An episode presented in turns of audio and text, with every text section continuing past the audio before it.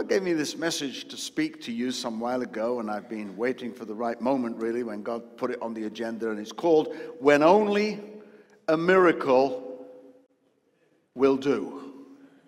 When Only a Miracle Will Do. Say it with me. When Only a Miracle Will Do. You know, life throws at us sometimes, doesn't it? Stuff we, we've got a theology at Destiny about stuff, haven't we? It covers a lot of things. And we can find ourselves struggling to cope as we face those challenges.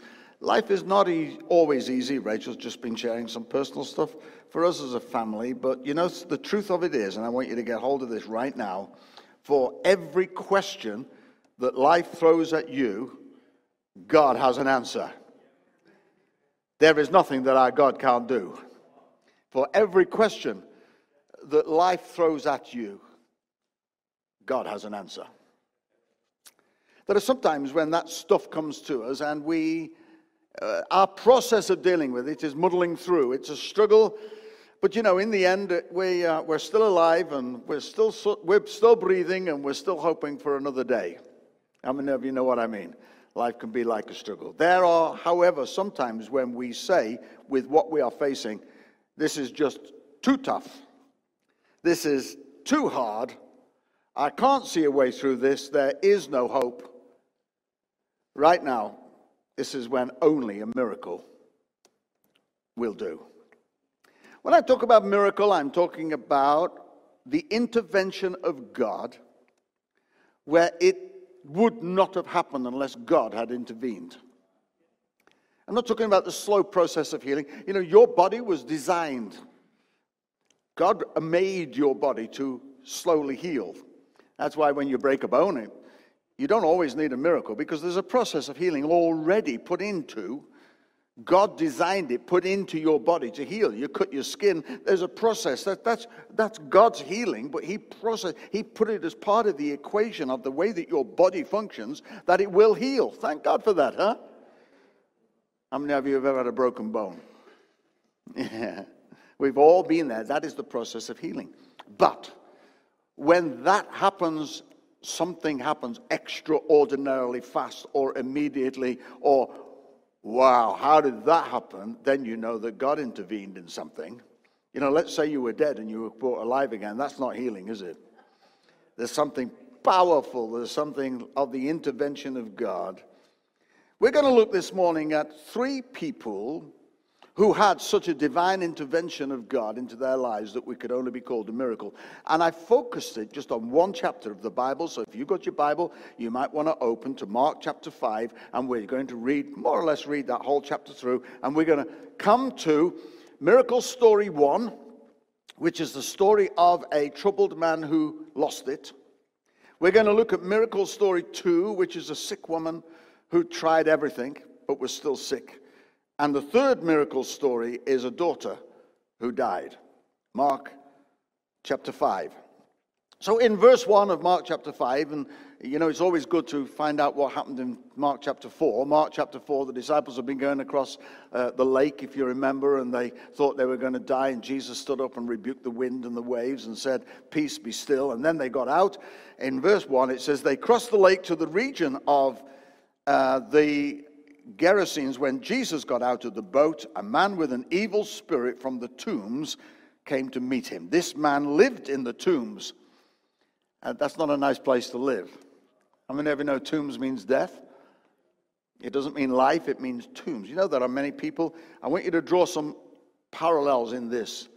If you live amongst death, by the way, what you will smell of is death. What you will think about is death. There are people who live in a deathly type situation with no hope and no joy and no you know, relationships that are dead and dead end hopes. And, you know, and sometimes you have, you've erected your own gravestone and uh, you find yourself in a place where this guy was living among the tombs and no one could bind him anymore, not even with a chain. So this guy was a he, would really lost it, hadn't he? Verse 4 says he'd been chained hand and foot, but he tore the chains apart, broke the irons off his feet.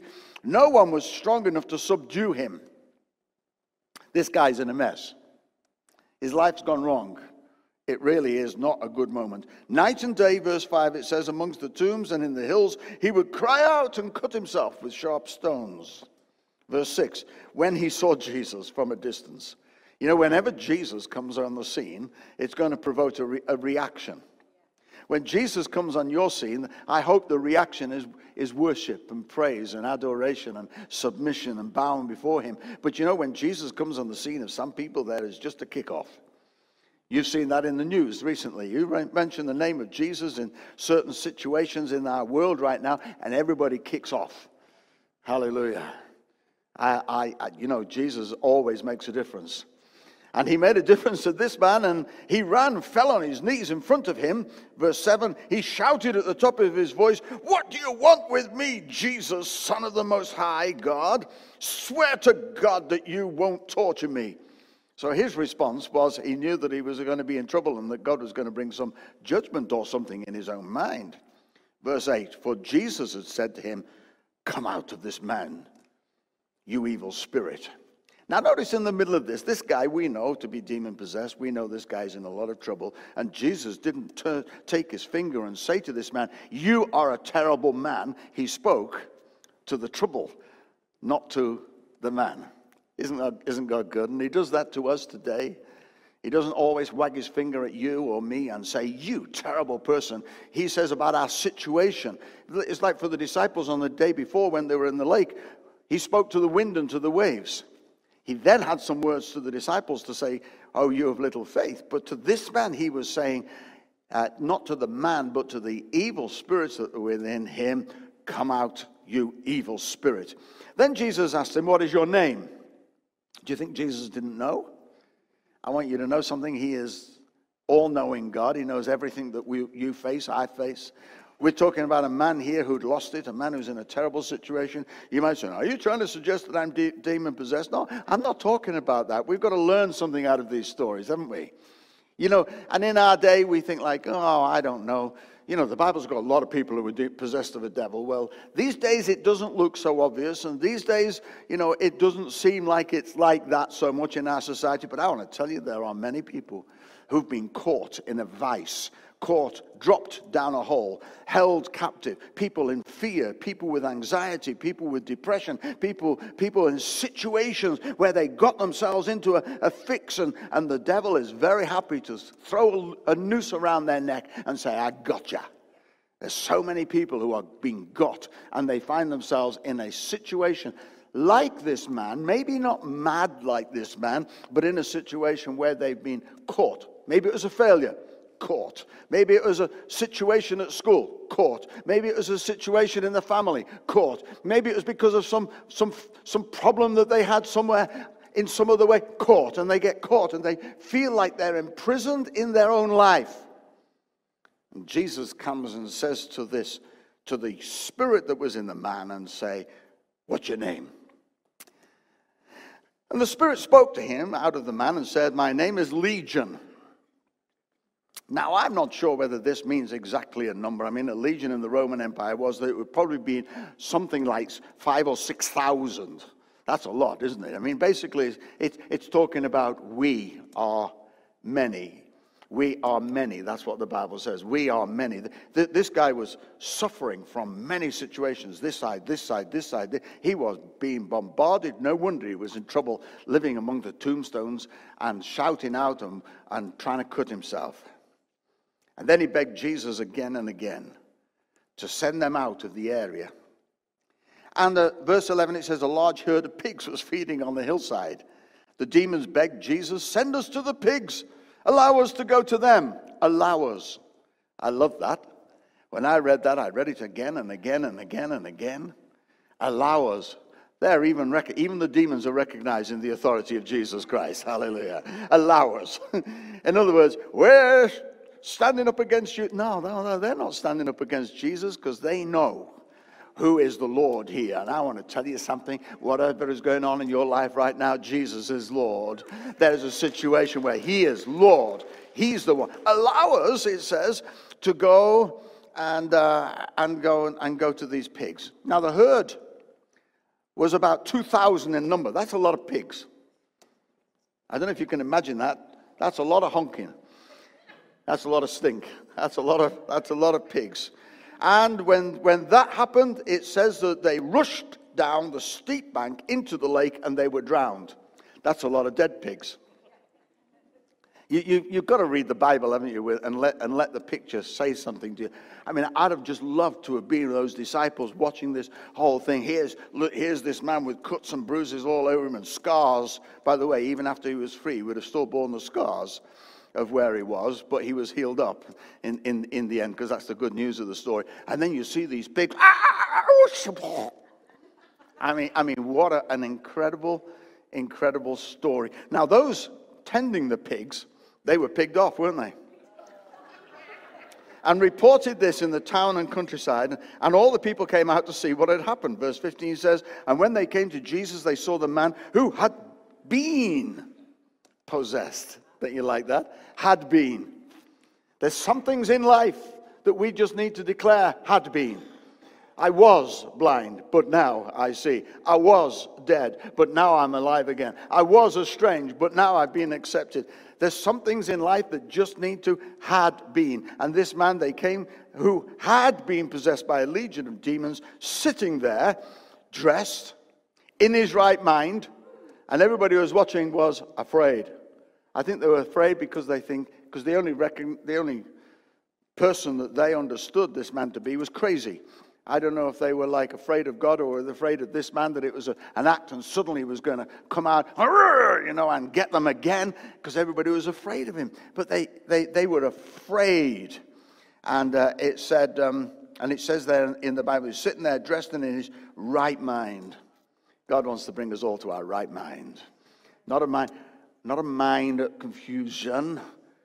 God does, God, if you've got confusion in your mind right now, that did not come from God. God is not an author of confusion. He's an author of peace. He's an author, he's a, he's a God of order. He's a God of speaking it like it is, and that becomes part of our, us seeing our breakthrough. And those who had seen it told the people what happened to the demon possessed man, and they told about the pigs as well. The pigs got famous that day. Then the people began to plead with Jesus to leave the region. Hmm. As Jesus was getting into the boat, the man who'd been demon possessed begged to go with him. Jesus did not let him, but said, and I love this go home now to your family. He hadn't been home to his family for a very long time. He was a madman living among the tombs. But obviously, he had a family somewhere. Maybe he had a wife. Maybe he got children. Maybe he got a mom and dad. I don't know what family, but family means somebody that was connected to him that he'd been estranged from. They'd been embarrassed by him. They'd, they'd probably not wanted to even go anywhere near him. And they'd probably said, you know, people will have gone to him and said, Oh, aren't you the parents of that madman? Or isn't that your dad? Or something. I don't know. It's very difficult sometimes when people get into a tough time, isn't it? And the family is all affected by that. But Jesus, the restoring Jesus, when only a miracle could do Jesus, restored him to his family, and said, Tell them how much the Lord has done for you and how he has had mercy on you. So the man went away and began to tell in the Decapolis how much Jesus had done for him, and all the people were amazed. That was not going to be a, a process of him going for some therapy and coming out of it. This is a moment when only a miracle would do. This wasn't going to something that he was going to grow out of. And, you know, if I can only just have a sleep or go on holiday or take a bit of a break, then, you know, everything's going to be okay. No, this was a moment in, in, a, in a guy's life who, who was in an extreme situation when only a miracle would do. I want to tell you something. If you find yourself right now in a difficult situation, internalized inside your own life, don't think, oh, about demon possession. I'm not talking about that. I'm talking about being in a tough moment, in a tough time. This man was maybe in a tougher time than any of us have ever experienced.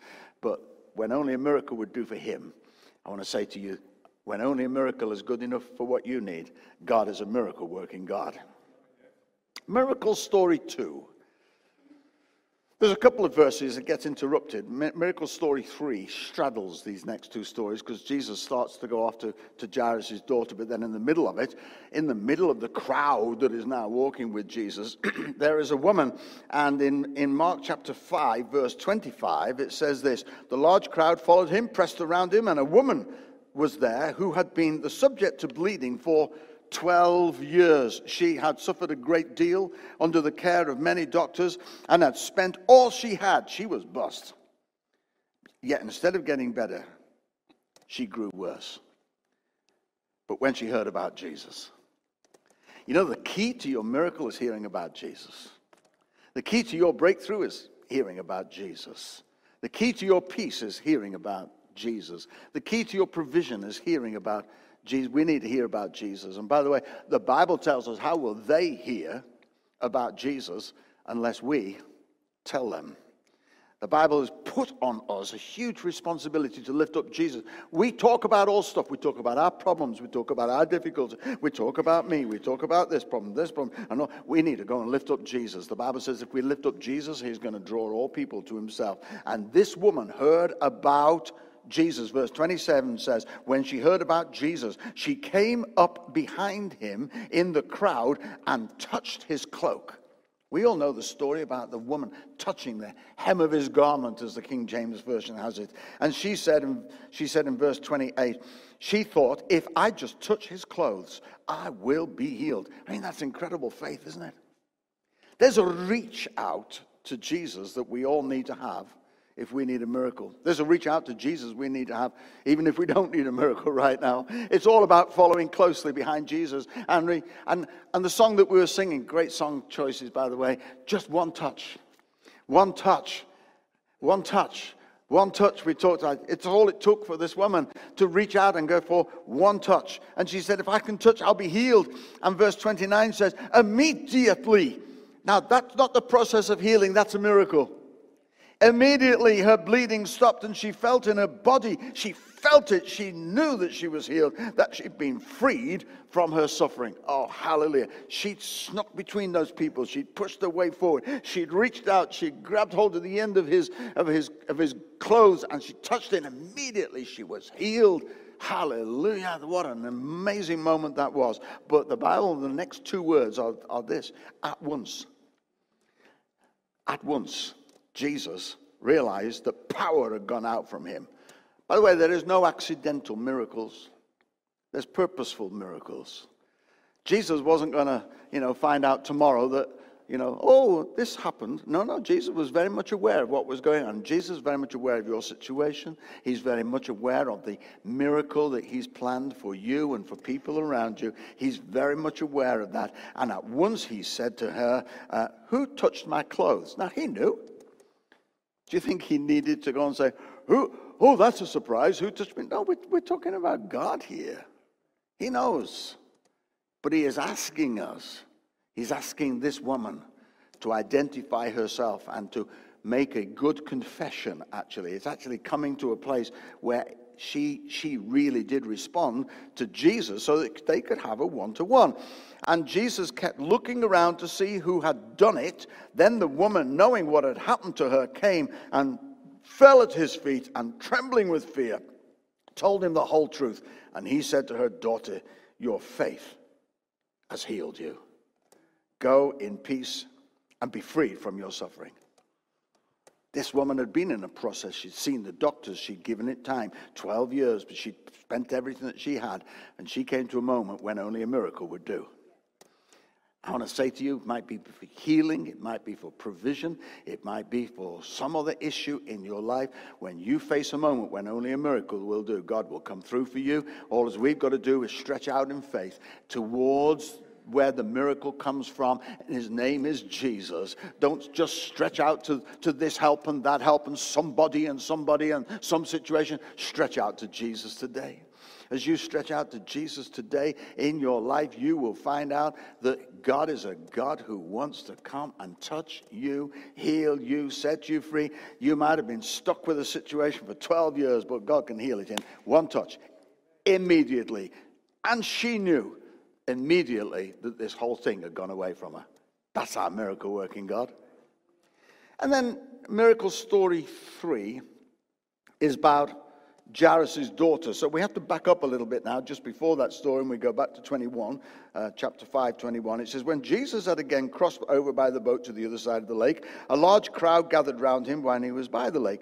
Then one of the synagogue rulers, called Jairus, came up to him and said, Seeing Jesus, he fell at his feet and pleaded earnestly with him.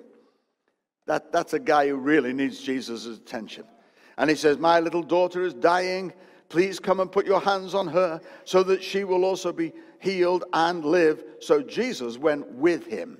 And it was whilst he was going with him that he had this interruption from Miracle Story 2. So after Miracle Story 2 was complete and done, and that woman with the issue of blood has now gone home completely healed, he carried on his journey. And so we come back to verse 35 and says, While Jesus was still speaking, some men came from the house of Jairus and said, Worst news possible. It's too late. Your daughter is dead. I don't know if you've ever been given some bad news and you've accepted it. Some, somebody said about your situation, you're finished. Somebody said about your health, you're never going to get better. Somebody said about your finances, you're in a hole. Somebody said about you, you're an absolute duffer. You'll never make any good. You know, sometimes we just need to decide what we're going to hear. You need to hear what God says. Don't necessarily hear what your, your friends say to you. Don't even necessarily hear what you say to yourself. We need to hear what God says. And God's, God's got something to say. I believe God's got something to say to you today and to you watching me at home. God's got something to say to you. And this, this man, they, he heard this news and, and this is, this whole thing is, you know, coming and said, you know, don't bother the teacher. Your daughter is dead. Why bother the teacher anymore?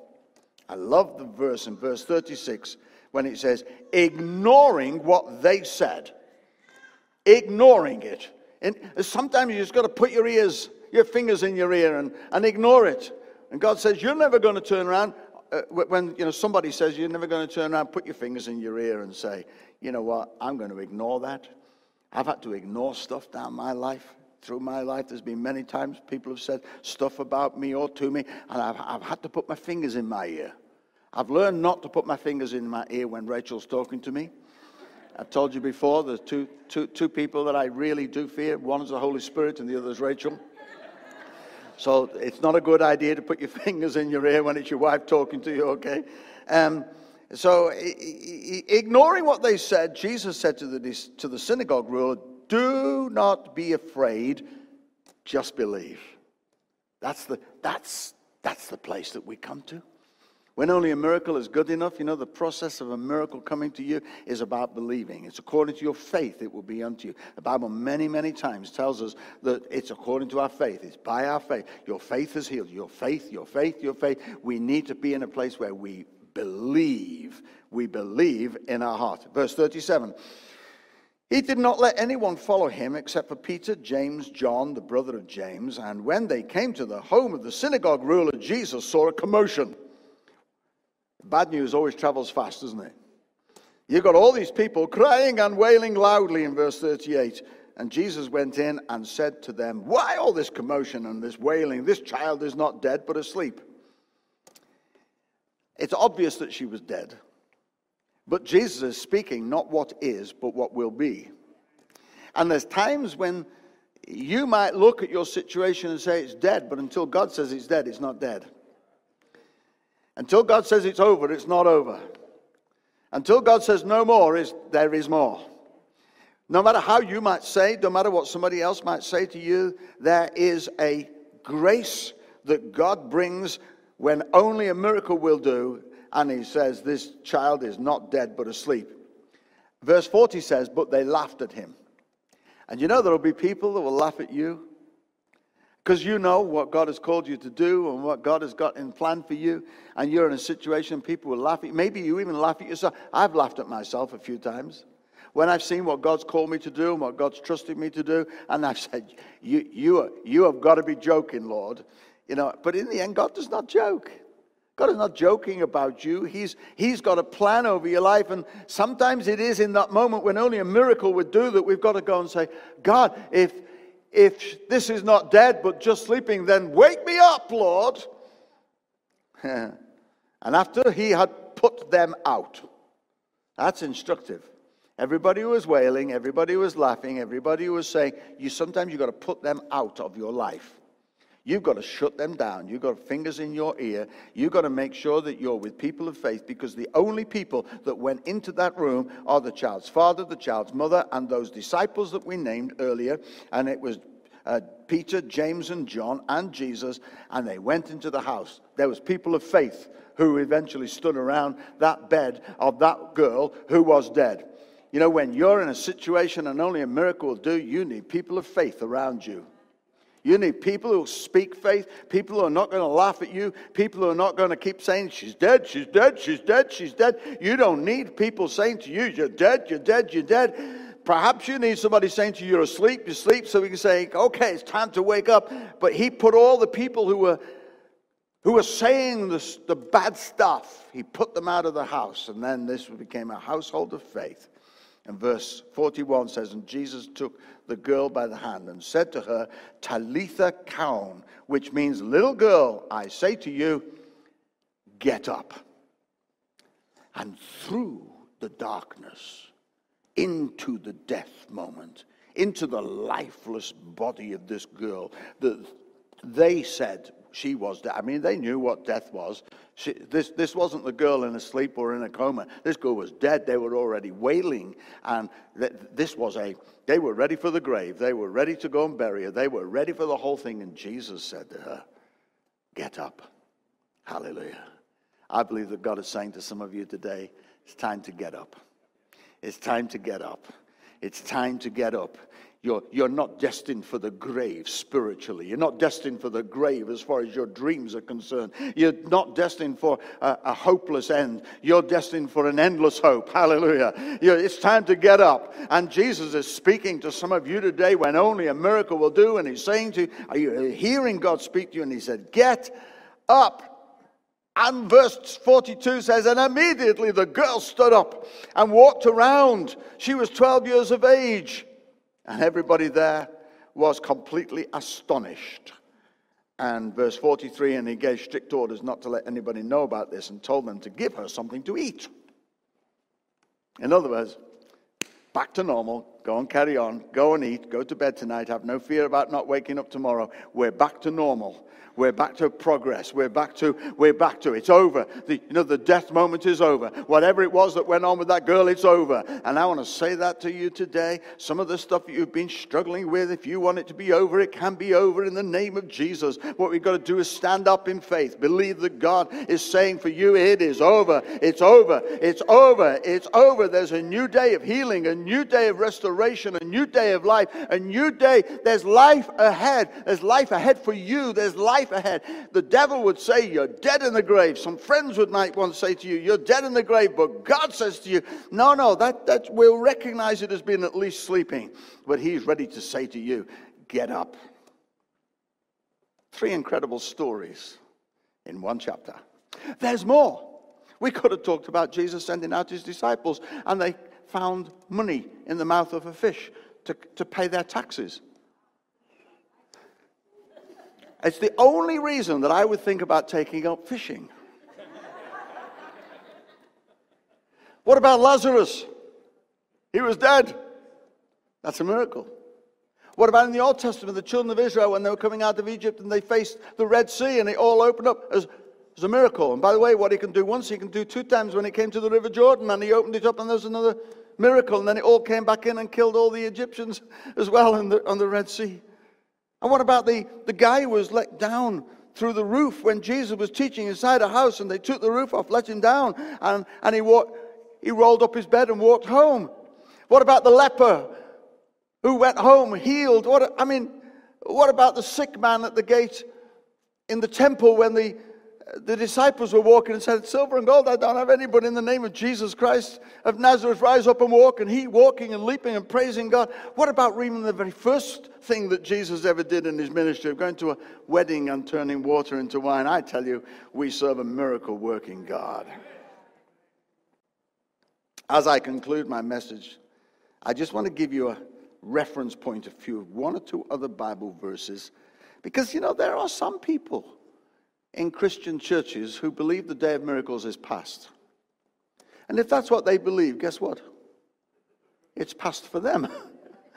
but I'm choosing to believe that this word of God is, is alive and current and active and right for now. See, in Matthew chapter 17, verse 20, it says, I tell you the truth. If you have faith as small as the size of a mustard seed, you can say to this mountain, this problem, this situation that you're in, move from here to there, and it will move, and nothing will be impossible for you.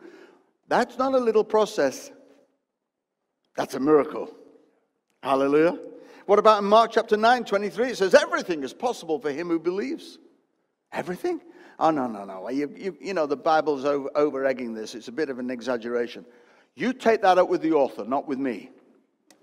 I'm, I'm just reading the author's message to us, and the author's message, Holy Spirit Himself, says everything is possible if you will only believe. He's a miracle working God. When only a miracle would do, God will come up with a miracle for you. What about Matthew 19, 26? With man, this is impossible, but with God, all things are possible.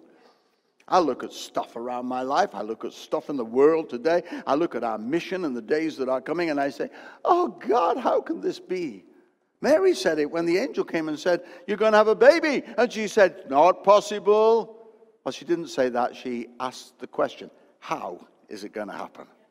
And that's what we need to say. Don't tell God it's not possible. You know, there's been a couple of people in the Bible who said that to God and they got themselves into a lot of trouble. You know, how, how let's, let's use Mary as an example for us. And she asked, How will this be? And, and when God speaks to you about the, the life that you've still got, when God speaks to us about, you know, the future that we have as to turn our world around as a church, I, I'm not saying, no, there's no, I'm saying to God, How? How? How is this going to be? And uh, with man, it might not be possible, but with God, I tell you, all things are possible. So what about Psalm 77 14? It says, You are the God who performs miracles. It doesn't say there, brackets, and only in Bible days, brackets.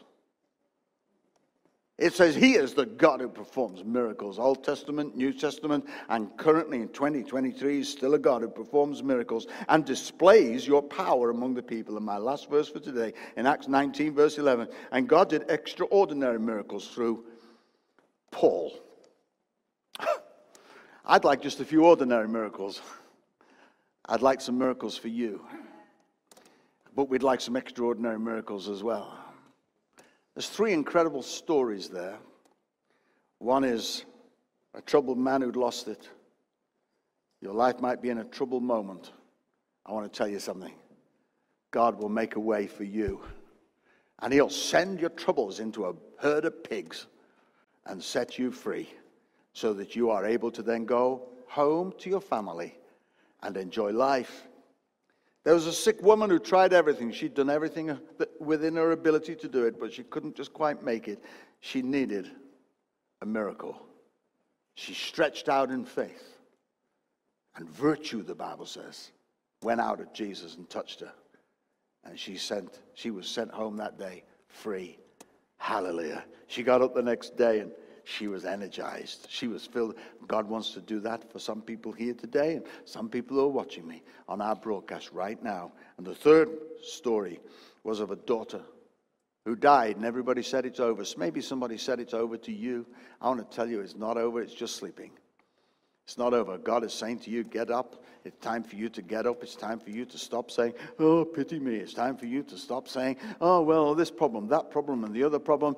Hear the words of Jesus say to you today, it's time for you to get up and move forward in what God has planned for you. You're here today. You're part of this church today. You're involved in what God is doing here today because God planted you to hear. God's called you to be here. God, every one of us have got a, I mean, there's some people here with a call on their life in ministry, but every one of us are called to be part of this family. And God is saying to you, it's not over for you.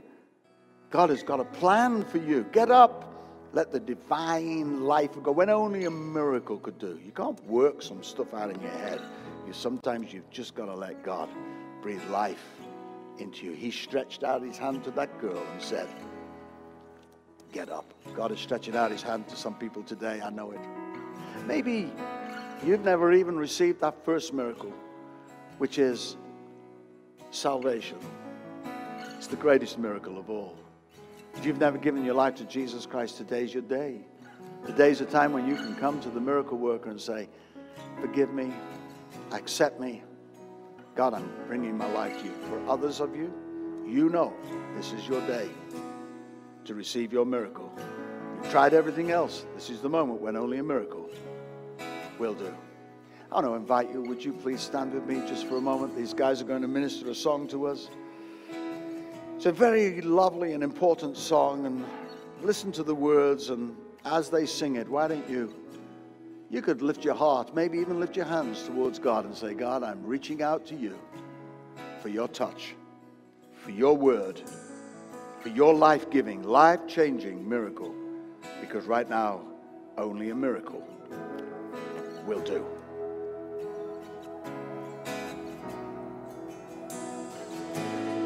You're the same God today and the same God tomorrow. Help me see the victory you already see. Let my faith be today tomorrow. When I've seen the victory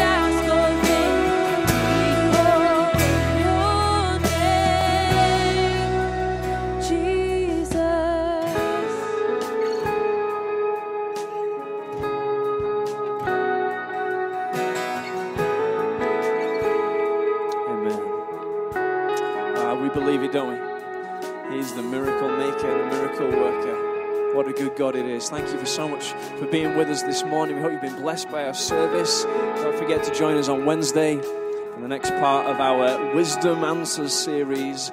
Until next week, though, have a blessed week, everybody, and we'll see you all really soon. Thank you.